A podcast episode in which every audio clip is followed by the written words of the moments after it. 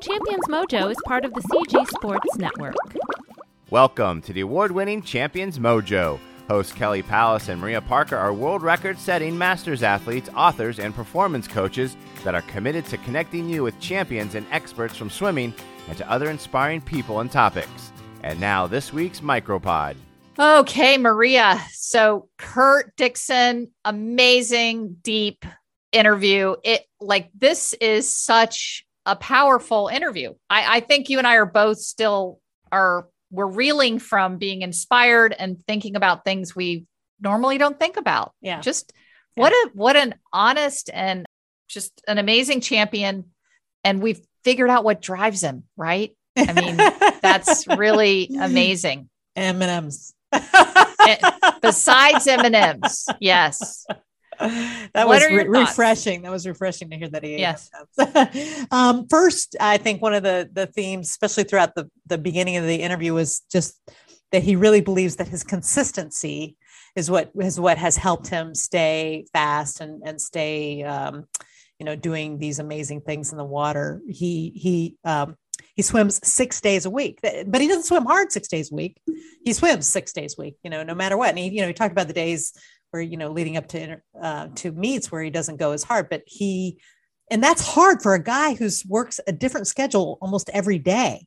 You know, he he finds a place to do it. So I was really that I just I just love that. You know, we we have to rest, and as older athletes, you know, we have to we you know we have to lay off a little bit. The consistency part, though, is what we can easily pull from our maturity. So I love that as a masters athlete. I love that as a yeah. We're just going to be consistent. Yeah like the, the and that came under the question of you know how are you staying Yeah, fast right. and he says you know i just keep showing just- up yeah, six love, days a i week. love that the other um you know why like why we we love as coaches why someone's doing something Right. that is that is like the number one thing that we all should ask ourselves when we do anything right. you know, why am I doing this? What am I getting out of this? Right. And I loved that he said it makes him feel alive. Yeah. And it gives his life meaning. Yeah. I mean, this, that, that for me, if you can find something that makes you feel li- alive and gives yourself meaning. And I have the same, I, I know that he said that. And if you watched his facial expressions, maybe you're just listening to this on audio, but um, I, I have the same uh, in, internal struggle where I think, why do I get so much joy of swimming in a box, looking at a black line and going back and forth? Why does it matter what my time is? That's so, it just seems so silly in the grand scheme of the world. But I, I love that he gives himself permission to say, this makes me feel alive and it Mm. gives my life meaning. And I totally relate to that. And I know a lot of athletes that are listening do too. And so, hey, give yourself permission. Yeah, I I truly love that too, and and also completely identified with that. This morning, I got up and thought, I don't feel good, you know, and I didn't Yeah. want to get on the bike, but I did, and I was like, yeah, that's the medicine that gets me through every day. In part, yeah. So What's the, your second thing? yeah, um, the second one I just loved is he kind of talked about about talent versus distance. I, I'm not sure what the real t- takeaway on this is, but I've noticed it myself. Like if you you've got a lot of talent, you can big, you know, on the bike produce big power numbers or whatever. You know, you can do big things. But as you age, you know, those those are blunted. And but what you but you can always go further. and so, you know, he he again very self-deprecating, used a lot of humor, and he was very funny. Um, but I loved how he said, "Yeah, you know, if, if, if once you run out of the talent and you can just always go a little bit longer." And it's, he, that's certainly what he's done. So, Yeah, for sure. And I, I think that that there is a takeaway there, and it, I don't think it has to be just for for older athletes. That and that is that sometimes you just outwork people. You Yeah. know, you you there's somebody that you may be going up against somebody that's more talented, but you just outwork them. And I mm-hmm. totally relate to you know just I swim the mile because there's not a lot, there's not as many people in it because it's a little harder to do. So I do, I love that one. Yeah. I love that. Uh, my second one was oh, we love to hear how people deal with performance anxiety. We all have it, whether it's in the pool or doing Life. a triathlon or in life. And you know, he just his job as an ER doctor when he said, you know, we asked him, you know, how how do you deal with performance anxiety? And he, he said, you know, I have people bringing me dying babies and I just got goosebumps, you know, like in other words, I really know what's important. This is I know what's important and this is, you know, this is not pressure. Mm-hmm. Swimming a meet, being in pain is not pressure when I put it in the grand scheme of the world. And I and I love that. And that's yeah. always a good tool for performance anxiety. Okay. How imp- you know, why are we freaking out?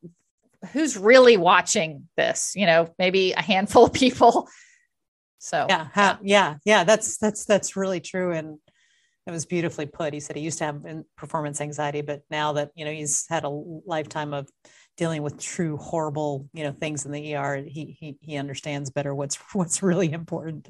Well, my last yeah. takeaway was maybe one of the most important things I've heard in terms of dealing with obstacles. He um, he talked about uh, some really tough things he's been through, especially lately, the last couple of years.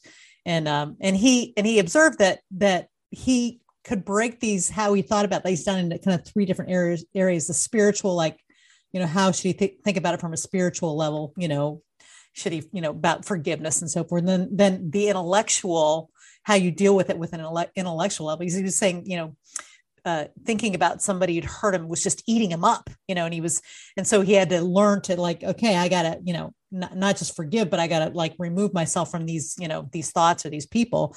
And then, and finally, and this one is, I think I related to him the best, the primitive level. And that's where you just go and you make yourself suffer in the pool or on the bike. And, and, and, and that's cathartic. That brings out all the poisons. And so I just, I just love that, you know, when you're overcoming obstacles, you can think of it. There are, there's spiritual components, there's intellectual components, and then there's this primical, primitive physical body components. And I know that in the past, when I've really been hurting, you know, getting, you know, out there running or getting on the bike or or doing anything hard physically really did seem to to help. So I, I thought that was excellent. You should definitely listen to the full interview and get to that last part. That last question you asked was beautiful. And your third takeaway? Well, definitely when he was giving that answer, I was like, oh my gosh, this is so Maria. Like this is just Maria and, and, primal, you know, just yeah. getting down to that primal yeah. um, section. So my last takeaway, we're going to end on a, a kind of a funny note. The whole interview was very, very full of humor. You know, Kurt has just got a lot of humor going on. Um, and I it was I asked him if his body composition had changed, you know, because we're all getting, you know, when you get over 50, your body composition does change almost no matter how consistent you are with your workouts. Right. You almost have to go above being consistent and to do something to not have your body change. And as someone who he, he said something about his stomach being extra flotation. I totally get that. And no matter how much I'm training, I still, it, it's reassuring for us to know that you can still perform at a high level when your body does change mm. and not let it freak you out you know not yeah. say okay well now that i've gained you know 10 extra pounds i mean he literally said he weighed 180 in college and he's 220 now yeah so he must he be said 155 tall. in college Oh, 155. Well, yeah, it's yeah. a lot different, but I, I, think that was just such a fun takeaway that, yeah. hey, this guy eats M&Ms. He's got a little extra flotation around his middle yeah. and he's still out there just crushing it. So, um, yeah. So that was my last takeaway. Yeah. It's great. He was, yep. he was, he was terrific. It was so great. It's going to be fun to see how he does at nationals this week. Yep. Yep. All right. Love you, Maria. Love you too. Bye-bye. Bye. You've been listening to the Champions Mojo podcast with host Kelly Palace and Maria Parker. Champions Mojo is produced by Cabra Media, and a new episode debuts every Tuesday. Subscribe wherever you listen to podcasts and leave us a five star review. Follow Champions Mojo on Twitter, Instagram, and Facebook at Champions Mojo.